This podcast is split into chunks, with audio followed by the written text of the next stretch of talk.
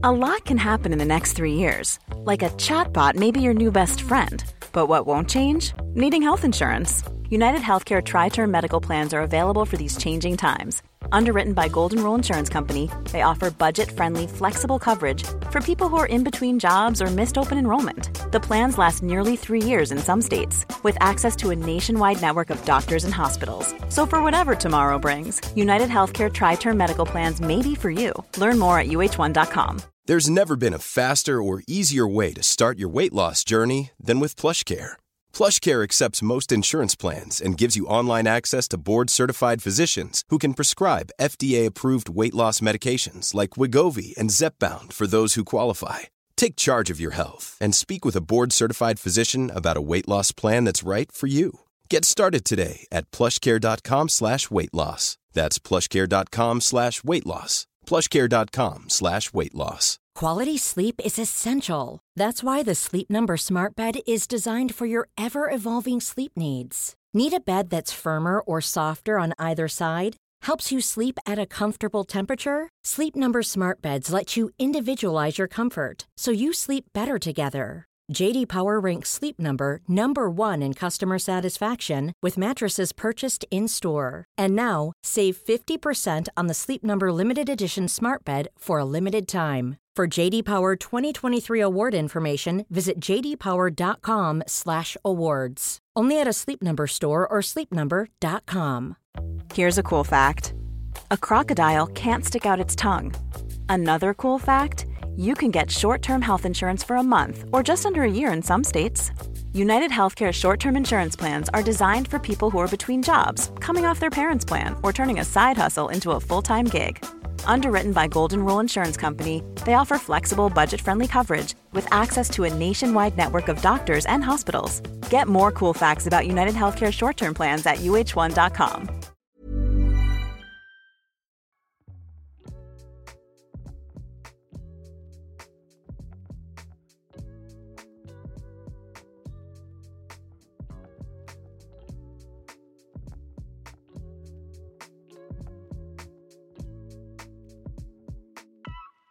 Welcome to a Super Bloom podcast. It's me, your host, Candice King. And today we are diving into this kind of Valentine's Day set of episodes that I wanted to give to you. I know that it's the day after Valentine's Day, but I, I really felt like this was a two parter. And today I just wanted to use narcissism to tee up gaslighting.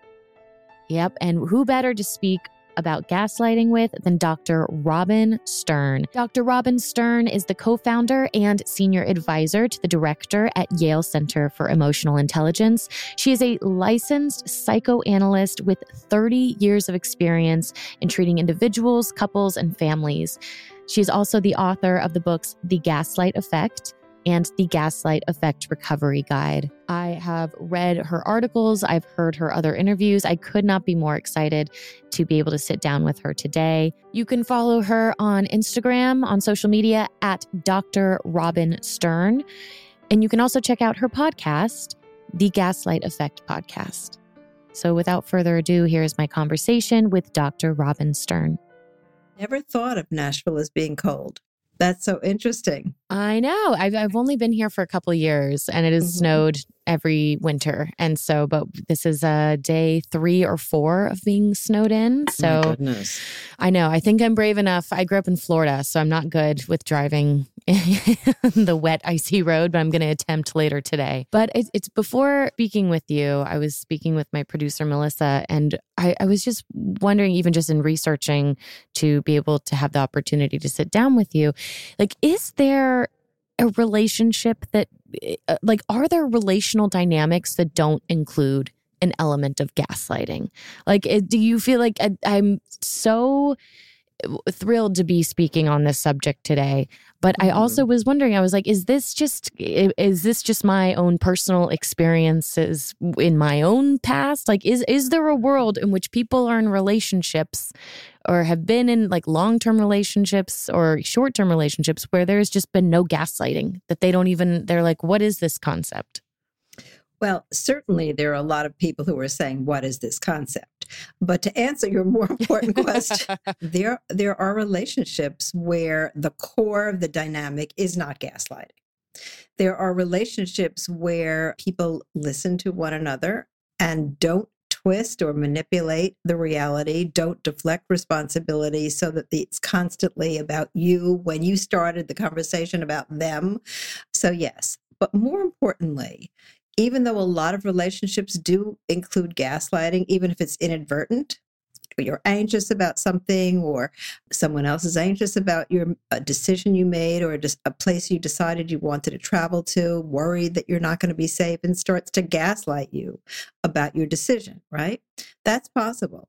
But the difference is that when you are in a relationship where the core is not gaslighting and you say hey you know what? I think you just deflected responsibility mm-hmm. or hey you know what?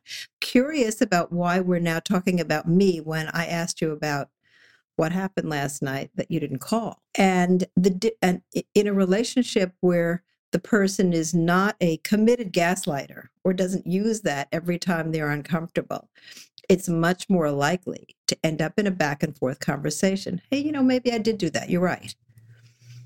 I mean, I can certainly remember times, although I can't think of specific examples, where one of my kids would look at me and say, Mom, I think that was gaslighting. You know, remember I read that book? and I can look back and say that there were times that probably was true. Kids are so smart. It is, I mean, the emotional intelligence of children is just, it, it, blows my mind all the time. I'm so surprised. That's probably one of the more surprising parts of parenthood is just how emotionally intelligent kids uh, are. And then I don't know if it's unlearned or, you know, you just grow. I, I don't know mm-hmm. what happens but it's really precious when they call you out on things and you're like, wow. Do you have children? I do. Yes, I have. How old are they? I have two children that I gave birth to that are three, and my older child just turned eight. And then I have mm-hmm. stepchildren from my previous marriage that are 18 and 21. And I've known them since they were seven and nine. Wow. So Mm-hmm. So I've seen, so, they've taught me a lot. I've seen it all. well, for anyone that doesn't know, mm-hmm. I mean, gaslight was uh, the term word of the year in 2022. Was, I mean, the, yes. the, Dixie Chicks or the, the Chicks called their record Gaslighter. I mean, mm-hmm. this was a mm-hmm. very, I feel like a word that's really come into the zeitgeist yes. more recently. And I know that you, you, you can coined the term the gaslight effect many many yes. years ago for anyone that doesn't know what it means to gaslight or doesn't understand mm-hmm. the term gaslighter can you give yeah. them a very simple just explanation of what that is sure well thank you for asking and and just a nod to your successful parenthood that you made it through teenage years at least once right? yeah thanks so a gaslighter is someone who seeks to sow seeds of doubt in the mind of their target. And it usually happens over time. It usually happens in a power relationship where the person who has the more the, the more powerful position or to whom you've given more power because you've decided they are either your parent or someone who loves you when you idealize them, that person becomes partner in a dance that I call the gaslight tango. And in that dance, as I said, seeks to sow seeds of doubt by manipulating you psychologically, by twisting reality, by shifting the focus of a conversation. So you say to me, you know, Robin, I thought we were meeting at seven o'clock. And I say to you, you know, Candice, you you have no memory. This happened last time too. Don't you remember that? We you thought we were meeting at seven. No, we're supposed to meet at six. You need to work on that. And then suddenly, if you're vulnerable, you're thinking, I wonder if she's right. Mm-hmm. I the movie is so great too that I and I've seen it before and I hadn't seen it and I watched it a couple years ago and it just it floored me. It just blew my mind. And it's so simple. It's an old old film. I forget what it's called. Is it called Gaslight or It's called no, Gaslight. It is it's called, called Gaslight. Gaslight. And it was the American remake of a film, I believe it was 1944 remake of a film that I believe was in 1940 in England, and that was a remake or a film version of a play that had been written or performed in 1938 by Patrick Hamilton initially. And the 1944 movie was acclaimed because it had the incredible movie stars Ingrid Bergman and Charles Boyer. And in that movie, the husband, whose character's name was Gregory, was this diabolical guy who was trying to steal his wife Paula's jewels the ones that were hidden in her attic, because they had belonged to her very wealthy and important aunt who he had murdered. So the audience knows this, and this mm-hmm. is the mm-hmm. background for the movie. But the reason it got its name Gaslight is that he would play with the gas lights that were lighting up the house, the interior of the house. And Paula would say, Did you notice the gas lights flicker? Or I think I noticed the gas lights flicker. And he would say, No, the gas lights didn't flicker. There was no one in the attic. It couldn't possibly have been flickering because that's where they uh, that would have caused them to flicker. If somebody was walking on the floor, jiggling the floorboards, the gas mm-hmm. lights might have flickered. Or if he was playing directly with the gas lights. And it's such a perfect example of it because it's something that's so small and it just so. plants the seed of self doubt. And it's the smallest little seed. And it is wild how that can grow if it keeps being nurtured and nurtured and nurtured. And you suddenly you uh, and then someone can find themselves completely unable to even commit to like uh, understand how they feel without someone telling them how they should feel. Exactly. Uh, that's so it's such an important point because it doesn't have to be an extreme for example where people say it was soul destroying because he was so brutal with who I am and taking apart my character can simply be you don't remember things, do you? Mm-hmm. You're too sensitive, aren't you? Mm-hmm. And when you have that self doubt, when you have that question, you're right, it bleeds into other areas. And it may then be hard for you to trust your decision making about other things or to trust your judgment about somebody you're getting close to. Mm-hmm. Yeah, I was going to yes. ask. the answer is yes. Yes, you have. Uh-huh. Yes, I have. I was, eh, you know, in a very even eh, eh, just young relationships. I look back and and see tendencies, but I was in a, a fairly emotionally abusive and it turned physical abusive relationship in my early 20s and it was interesting just kind of even in the healing part afterwards. I remember I took this writing class and it was like a kind of a storytelling class and and you perform a piece that you know that you end up writing. And the piece that I ended up performing was about this pair of leather pants. And it seemed so silly, but these pants were just really special to me because I'd kept them because I had been convinced that I was just such a slut and I was such a whore. Uh, his words, not mine, and but became mine in my head, and that that I just looked so like I was asking for it and I just you know, just the the narrative and over time in that relationship I was worried about the makeup that I would wear because he was always just small comments about like the amount that I would wear. And like these pants that I wore turned into this huge fight, huge fight. And I kept them. And there was buildup within this class that I was going to wear the leather pants when I when I performed this piece, and I wore them, and everyone was like, "Oh, I thought you were going to wear those like scandalous leather pants," and I said, "I am. These are these are them." And the look on their faces of just that that that it just how sad it was that these very simple tr- pants uh, you know mm-hmm. like th- that tormented me and made me mm-hmm. feel so awful and and yeah. to to no one else they seemed scandalous but i truly believed that they were this these like dominatrix style leather pants and it just i could see it on their faces and it just kind of hit me all over again. But it's mm-hmm. something like it's, it's crazy that you can you convince yourself of this other narrative yeah. when it's fed to you. Yeah. Well, first I'm sorry that you had to go through that difficult time. Awful. I mean, obviously, but here you are, super bloom. Yeah. No. do you remember though when do you remember thinking initially, but this is kind of crazy. Do you remember when it started and it was small and not uh, as powerful. And then over time, it became worse. Do you remember that trajectory? Because I know, oh yeah, oh yeah. It, it was originally it was it, it started th- with like bringing up uh, past relationships, Mhm. and then it started with uh, my physical.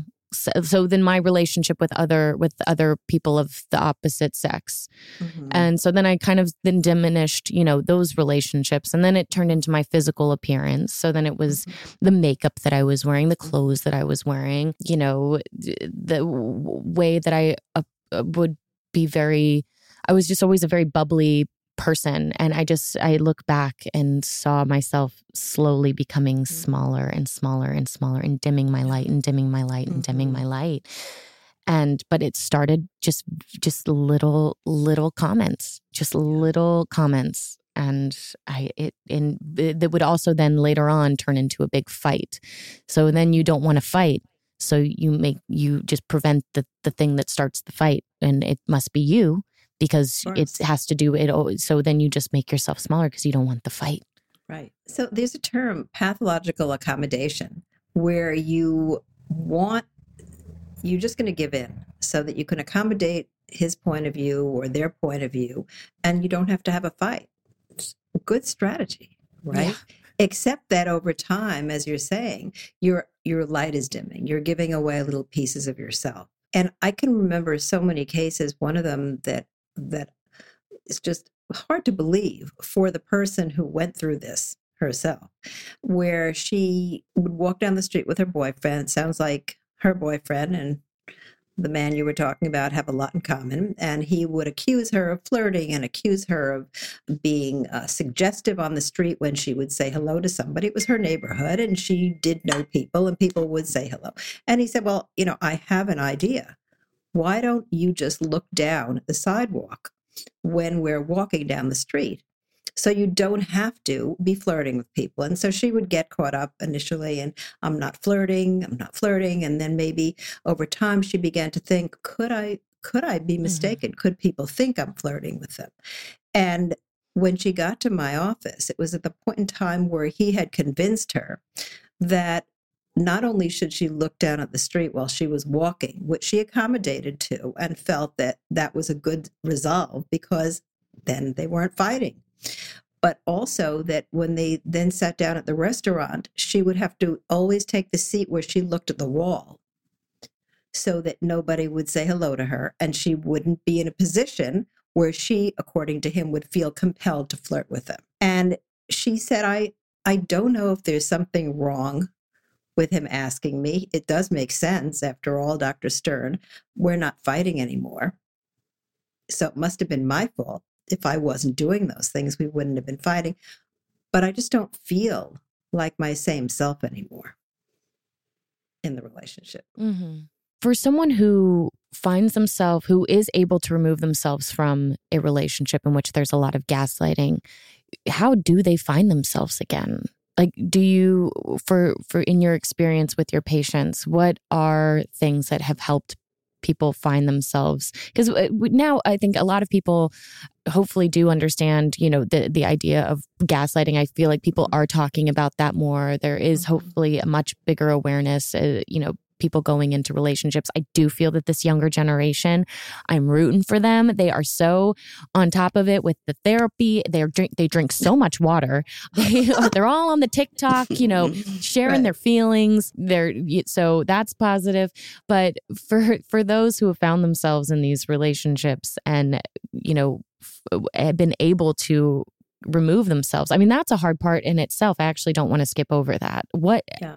w- that's the hard thing too is to break that pattern and to say that, that when the day is finally different and you go nope actually i don't agree with that and i don't want to sit and stare at the wall anymore and i don't have to. What breaking points have you seen in patients that you've worked with? Like what what how do people get out? Well, often, just like in the movie, it's someone else who says something to you, or someone witnesses something that you're going through in that dynamic and says, Are you kidding me? Like, why are you staring at the wall? Like, that's not the person I know you to be. Or at some point, it's like there's just one insult or one assault too much. Yeah. And you're just weighed down. And I just get to your breaking point. There, there's this analogy with the bathtubs that somebody told me years ago, and I'm I'm not going to remember it as well as it was told to me. But when there's water in a bathtub, even if it's just a few drops of water, there's still water in the bathtub. But when the last drop of water leaves the bathtub, there's just no more water in the bathtub. And it's when uh, may not be the best analogy, but some when it's gone, your connection, your need to stay, your fear of leaving before that person thinks well of you, before you make amends, before you can accommodate, then it's it's done. When that fear is gone and you can say no more. Yeah. Yeah, I, I every once in a while I'll still message one of my friends who came over that day and I it, I mean this was so long ago, but it still makes me emotional. I, I don't really remember much of it. Mm-hmm. I just remember she came over and I knew I like for some reason it stuck in my head 3 days. I don't know, I just know that there were just 3 really bad days of a lot of yelling and and and then but I just she came over and the house was empty and I'd lived with this person and she came over and she just made me pack my bag and I said, I can't, these are all my things. Like, I can't just leave them. And she's like, they're just mm-hmm. things. Like, and she made me pack my bag and she said, You're mm-hmm. leaving right now. And I'm not leaving until you leave.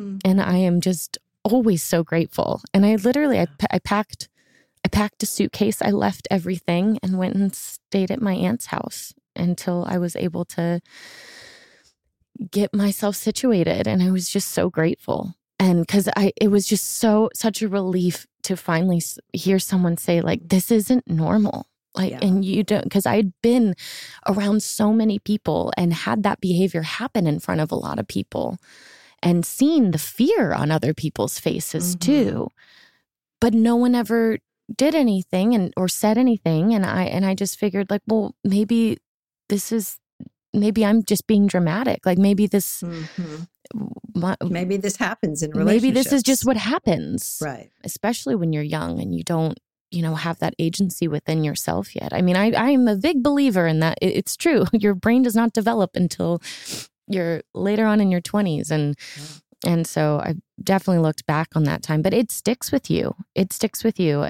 And, and I, and I think that that is a hard thing too, is looking back, releasing shame or guilt that like you put yourself in that mm-hmm. situation, embarrassment, looking back and being like, how did I? That's not me. I'm a strong yeah. person. Like, how did I allow myself to believe all of that? Yeah. But then also not bringing that into other relationships or, or how to navigate future relationships while still trying to unpack all of the the weight that you were carrying at that time. Ever catch yourself eating the same flavorless dinner three days in a row?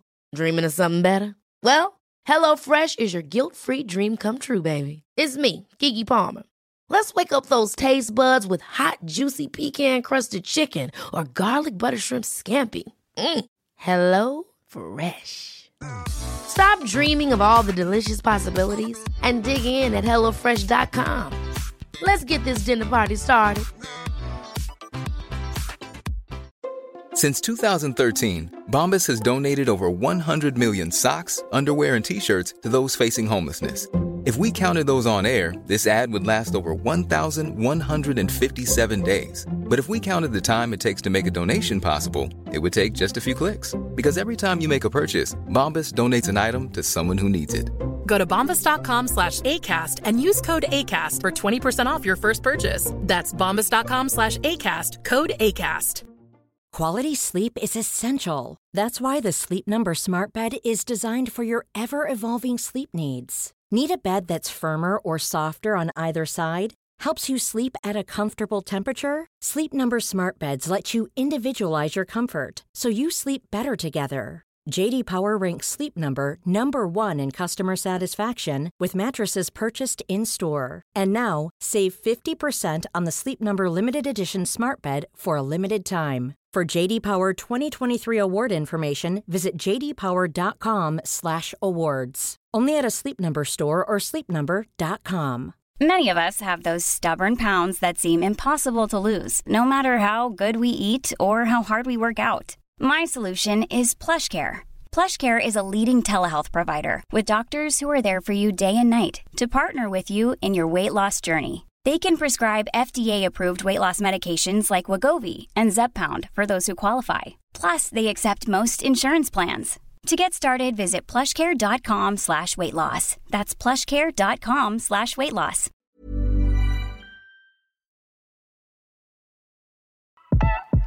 For when people are removing themselves mm-hmm. from a relationship and and they have made it to the other side and they mm-hmm. see the light the they see the lights flickering they know they're mm-hmm. flickering they have the agency within themselves. Have you seen people struggle with not trying to bring in some of those kind you know accommodating behaviors into new relationships? Yes, is the answer. Yeah. That while gaslighting might not happen in every relationship, when it's happened to you and then it happens again in another relationship or something happens that could be gaslighting, it either sets out off alarm bells or or and or it feels very familiar. And you Mhm. think sometimes, you know, I can accommodate that. That's not too big a deal. And then we can talk about it. And sometimes you can go down that road a little bit and you notice this person really is a gaslighter. They're consistently telling me what I'm thinking, what I should be thinking, how I'm wrong if I don't think that way, and and I'm going to get out. And other times you're back in it, at least Yeah. for a while. Is there anything that they can look out for when they're in a relationship where there is no gaslighting because is it because i would assume it's easy for someone to say oh this isn't you you, be, you learn behavior and Mhm. especially when you're younger and then all of a sudden that can feel familiar it's just like i i i don't i'm sure that there's some sort of term for it but when sometimes when people are in like a constant chaos and when everything's calm then suddenly they'll start self-sabotaging to create the chaos because that's the more Mhm. safe and familiar feeling Mhm. does you know what i mean Yes, of course. That that's the way it's supposed to feel. Like you asked the question early on, well, do all relationships have gaslighting? Well, maybe you go from one to the next thinking maybe all relationships have gaslighting, and this doesn't seem so bad because there's no abuse. It's just manipulation. You know, because that can happen too. There are different types of gaslighters, and not all are intimidators like the person you were with, right? Mhm. But some some are good guy gaslighters. I was married to a good guy gaslighter. He was he couldn't be more pleasant. If he was here right now, people would find him very affable and likable, and yet he would constantly tell me that there was something wrong with me when I would, for example, suggest that maybe his coming late to dinner over and over was disrespectful, or I'd prefer that he come on time or call me or give me some notice, and I didn't like it, and I was uncomfortable sitting at the table for a half hour waiting. And he turned that into, you know, you have a problem with time. And he was completely pleasant about it. He wasn't, didn't call me names, never Mhm. didn't raise his voice ever. But there were manipulations like that.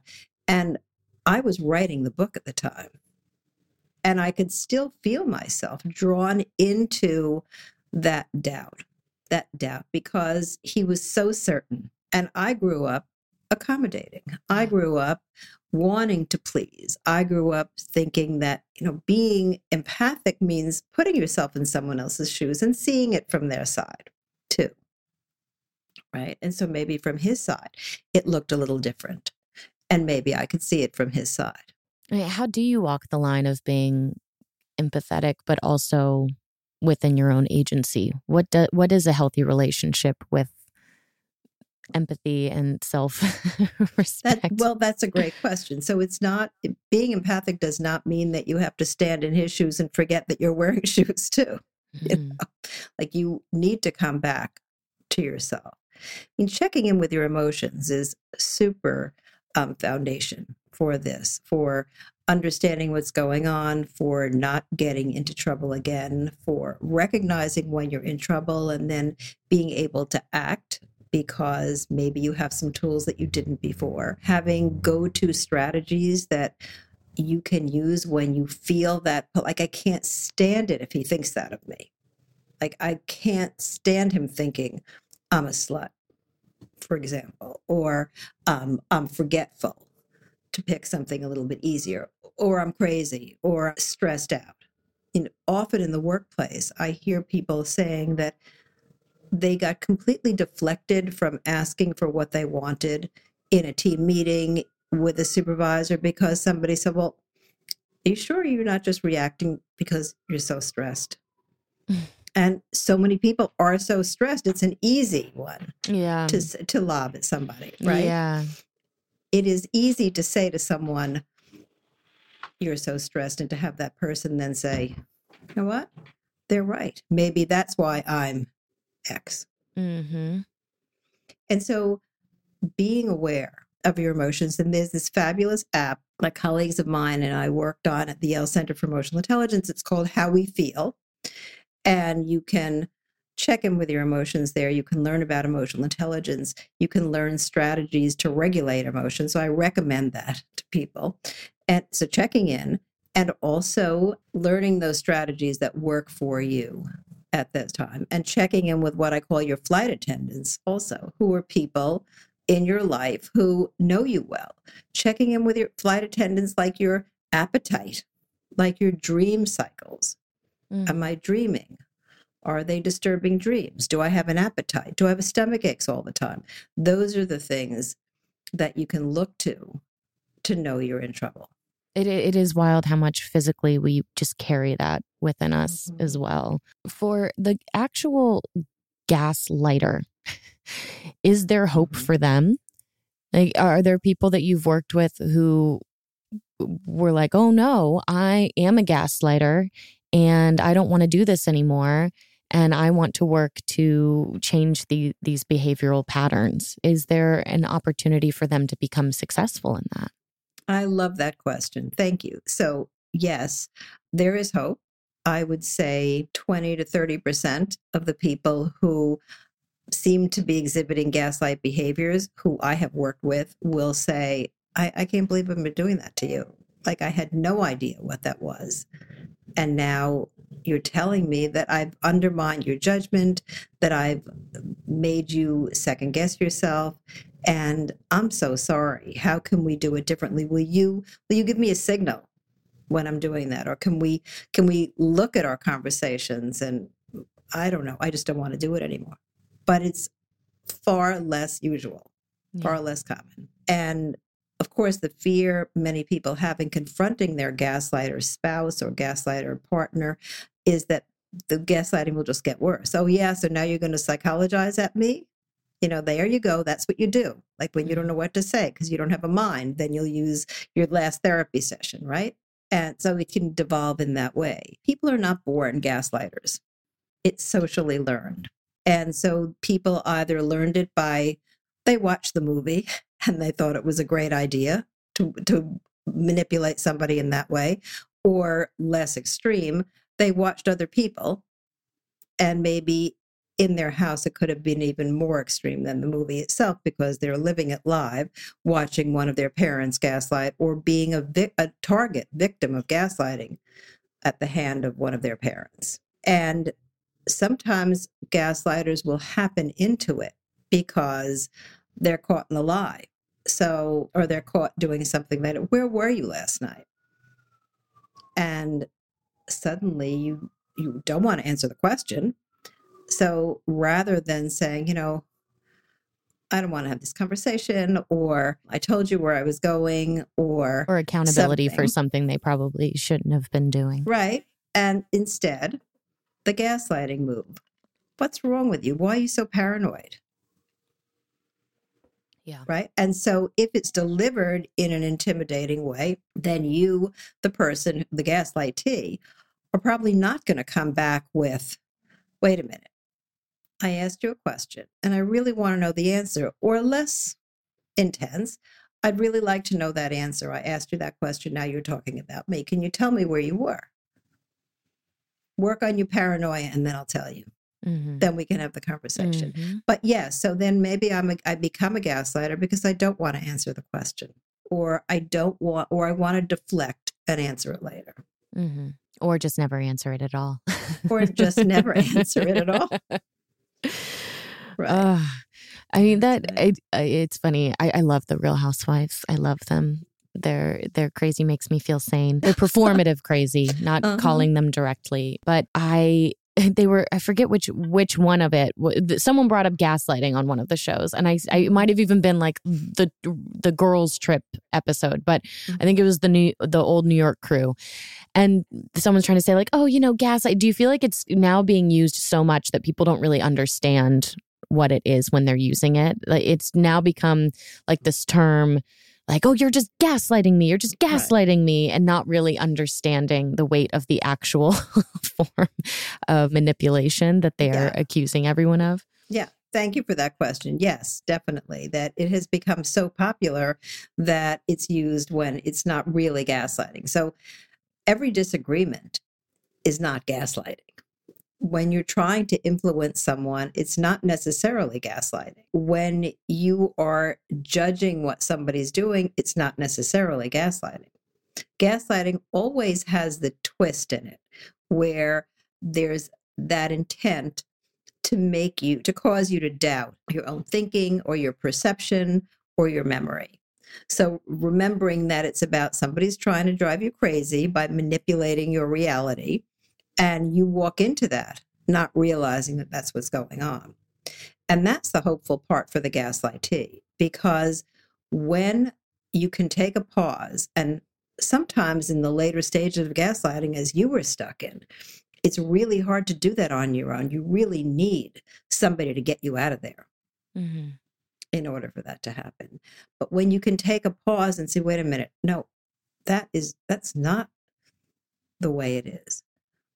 When gaslighting is happening over time, people do, and perhaps you felt this way as well, feel like it's soul destroying. Like you do not, you are flattened. Yeah. Yep. Yes. And it, I think other things that I look back on were just, I mean, it, even just memory loss, like constantly feeling like, am I telling myself stories? Like, I, and even in a in, in adulthood, I'll find myself question everything. Where there are times, sometimes when I know I'm having an important conversation, I want to make sure that there are like three people on the call because I want to be able to check in to make sure that like Mm. did I make am I making stuff up?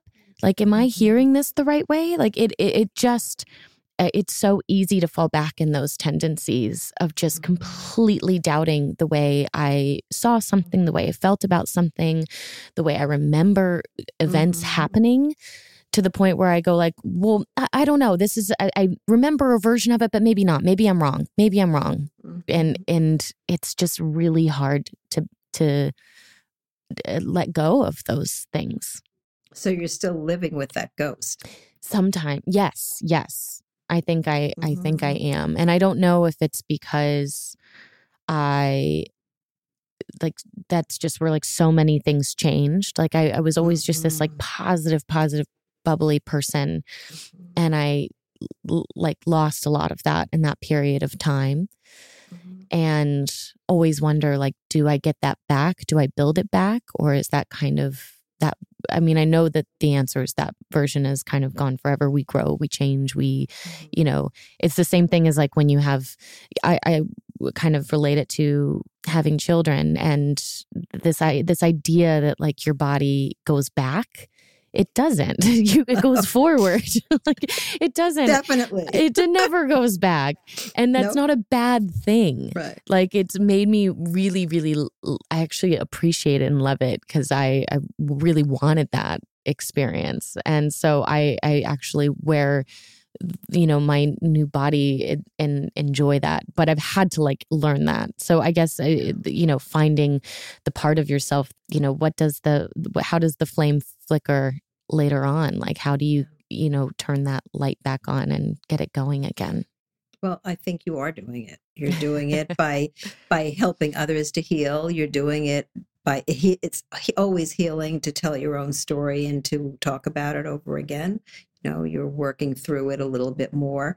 And I I would guess and I would probably wager that you're helping your kids have a different experience of life. Mm-hmm.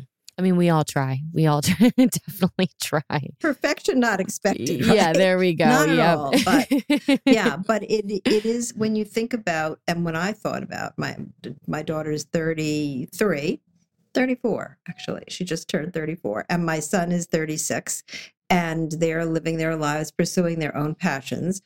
And certainly they were growing up while I wrote Gaslight Effect and then when it was released again so I think they probably are not as vulnerable as I was to being gaslighted, even though I shouldn't have been vulnerable, right? Because I'm the expert, when. I was mm. writing the book.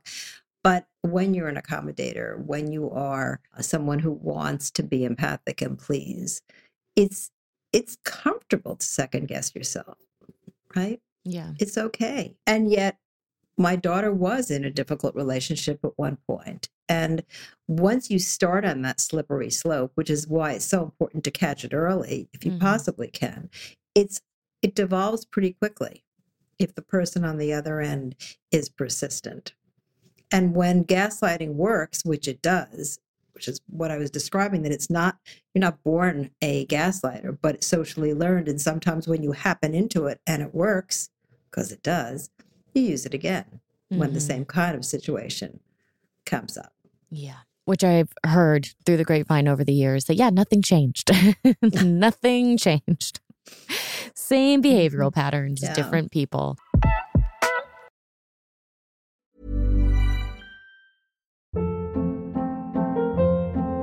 Hold up. What was that? Boring. No flavor. That was as bad as those leftovers you ate all week. Keke Palmer here, and it's time to say hello to something fresh and guilt-free. Hello Fresh. Jazz up dinner with pecan-crusted chicken or garlic butter shrimp scampi. Now that's music to my mouth. Hello Fresh. Let's get this dinner party started. Discover all the delicious possibilities at hellofresh.com.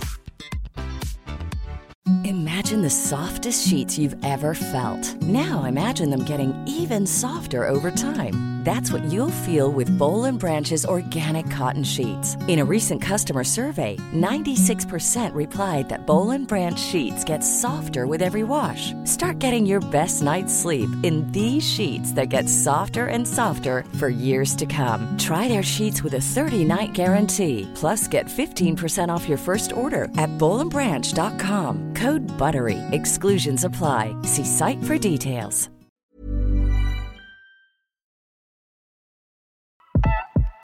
How is that being a parent? Uh, like for me, being a parent, I'm just constantly in fear of them hurting or suffering in any way, physically, emotionally. like I just want to wrap them up in like emotional bubble wrap and keep them close and, and know that they're going to be okay. And I know that I can't. I know that that is an impossible feat and that is not good for them and they need to go out and they need to get bumps and bruises and and live and love and break and all the things. But that must be so difficult to for like is that hard for you to watch your children go through things when you emotionally know how to help direct them but know that they also have to carve their own path in life as well? Yes. It's hard. It's been especially hard with my daughter. My son just didn't get entangled in that same kind of way and has but with with my daughter it was she was living in another country at, t- at the time and she was in this relationship and i'm just and now i'm processing thinking i wonder what she would think if she was watching this right now would this be okay i think she'd be fine and I traveled over there because I was so concerned about what was going on with her in her relationship. And I would say that one of the hardest things I've ever done is to get on a plane go going back home, knowing that she had maybe collected some more wisdom about the relationship she was in, but she was still in it when yeah. I left. And and yes, knowing that the route for her the pathway for healing and for getting out and staying out was hers for the making and Mm. taking. That I couldn't make her go there. I could give her the benefit of my wisdom. I could encourage her to read the book. I could talk to her about, well, do you like it when things go on like this? Or do you, is this not okay? And what can you do? And be curious about her feelings and there for her feelings. But I couldn't do it for her. And that was really hard. Yeah. Oh, it's the hardest part. It is. But it's also what like one thing that I think, and I just love everyone listening and watching to think about this. Like, what would you say to your kids? What do you say to your kids? What, how can you help them set boundaries? Because that's part of what we're talking about. How do you mm. set boundaries so that you don't get lost in somebody else's reality? How do you reclaim your reality? Is it as simple as you make a decision? You say, "I know, I know this for this this to be true." I, I want to share an article that I just posted on Medium about gaslighting in teen years, which really took off in the first few days. Hundreds of people were reading it, and and I was wondering, uh, is there more of a an issue with teens and gaslighting than has been come to has been written about or popularized and maybe yes because so many people are reading this article and listening to a podcast episode that I did with this young woman Hannah and she shared that what she's done to as a protective factor protective mechanism against gaslighting is make a list of her truths. Like nobody knows my reality but me. Nobody knows what i'm feeling but me. And her I think she had seven or 10 truths that we wrote about on that she shared with me and we wrote about together and powerful. Write it down. Yeah. Remember it. She would look at those truths every day when she got home from high school and just say them out loud. And writing down conversations is very powerful. If you feel mixed up, write it down. Yeah. That one key friend or two key friends who know you, really important. Really important. What if you are a friend and you see someone suffering who might not know that they are suffering? That's a hard conversation to broach. Yes. Is there anything? Is there any pointers? is there any soft Yeah. way to begin that conversation, knowing that also there's a potential to lose that friendship for a while? Yes. And I would say it's worth the risk. Mhm. It's worth the risk because if you're coming to your friend with love, and I would start in that way, I really care about you. I'm noticing these things without judgment, but simply observing. I'm worried. You don't seem to be yourself. I notice that this happened. You know, when you state the obvious, when you say the things that you actually saw without judgment, it's a little easier to digest Yeah. and maybe there'll be an opening and maybe there won't. I mean some people just go for it like this friend of, of my patient who just said are you kidding? Like what are you doing? And that was the wake up call. Yeah. in the movie when the third the joseph cotten character who was the neighbor in the ga- in the uh, gaslight movie when she eventually came into the house and paula played by ingrid bergman said well gaslights are flickering but he said they weren't i don't remember their exact ch- exchange but i do remember that the joseph cotten character said to her you know who's up in the attic don't you hmm you know. And Yeah. often that small voice inside of you that is the ba- that is the seed for the bigger voice that's been squashed, right? Knows. You know. Yeah. It's not okay. And even if that's all you know, this is not okay. Yeah. And it's it's the I, I remember that part of the movie. It's eh, because she keeps hearing footsteps and she's like, There's someone walking on the roof. And he's like, No, there's not. How would someone get up there? There's no way to get up there. And she's like, There's someone walking up there.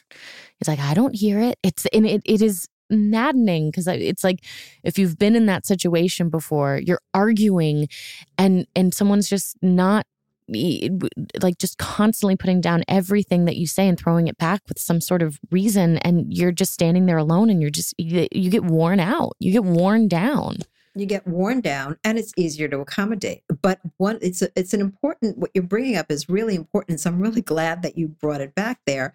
It it's never okay or it's never right to be negotiating your reality or debating what you know to be true. Like if somebody said right now, Candice, you're not wearing headphones.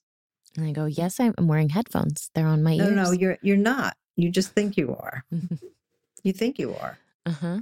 Right? Like you wouldn't you would think, okay. And you would be able to somehow walk away. Maybe you try to convince me, no, no, no, I am wearing them. I feel them. I can see them in my reflection. But it's very hard to walk away. So why why is that moment so sticky? Like you know what the truth is. And then you're trying to convince the gaslighter of the truth too. So you're both in that moment, don't want to let go of that dynamic. Especially when the truth isn't something tact tactile like headphones but when the truth is like something like you're overreacting you're so emotional like you you always drop the you never do this you never listen you never take account into my feelings you never like it becomes like a personal attack exactly. of who you have the you worst are. memory like yeah. you never remember anything eh, when people would come to my office early on before I wrote the book I used to think you know it is when somebody comes in with black and blue marks, or they can report that their spouses or their partners are cursing and screaming, then they can say, okay, that guy did this to me. But when there are these other things that you just don't feel right about yourself, where you're second guessing everything, where you feel like there's something wrong and you don't know what it is, then women in particular will point their fingers at themselves mm-hmm. and say, mm. I'm doing it, or this is my fault. Like it's my fault we're fighting. Yep. And did you see the or read the book Maid? Did you see the show Maid? Yes, I did. That yeah, I I didn't get out of I watched the whole thing and like just puffy face crying because I finally saw it. I saw it was just so it was so I just needed to I saw it. And yeah. to see her say, oh no no no i'm not a victim of abuse like he doesn't hit me in in thinking that that's you in Only, in yes. reality she's waiting for him to hit right. her that's right that and that's the that's it was just so impactful to see that and i yes. for a lot of people because that's exactly kind of what we're talking about today too yes. it's like this the the conversation you have with yourself. And and, and even in the simplest way because i do want to end on a positive note of of how you can find healthy boundaries and how you can find positive practices in relationships. Because i can find myself doing it even in the simplest way of even being in a new relationship whether it's like eh, like I, I don't even know if this is an accurate example but like something like, oh, well, I actually already ate, or like, actually, I was hoping we'd go to a different restaurant because mm-hmm. I'm craving this kind of food instead of being like, I, I will just completely accommodate and be like, oh, no, no, well, then you know what? I, I don't need to do that. And actually, I don't need to eat lunch. And you know what? You're right. Mm-hmm. I, I don't need to go do that thing later because we'll just go eat and we'll go do that. And having a partner say, like, no, no, no, no, you go do what you need to do and we can adjust and we'll meet in the middle and maybe I'll meet you over there instead. But just mm. how quickly I'm willing to say, like, nope, I, I don't need to go do that thing for myself. I'd rather I'll just go whatever is going to be easier for you mm-hmm. when I'm not even being met with that kind of uh, yes. relational behavior to begin with. But I just well, immediately you- jump back into it. Well, and you can learn to gaslight yourself. It's very easy, you know, just becomes the motion, the psychological cognitive motion that you go into. Like, you know, that's it. So how can you, how do you constantly reclaim yourself? Yeah. How do you do it when you do it? How do you do it? How do how should we do it? I am trying to hear myself and I think I I do well when I schedule things out for myself mm-hmm. and make it so I have to be somewhere at a time and there's a level of accountability of showing up yeah. for myself because otherwise it i'm just not very good at that. If i have someone yeah. i'm meeting there then i'm willing to do something good for myself. That that helps i guess.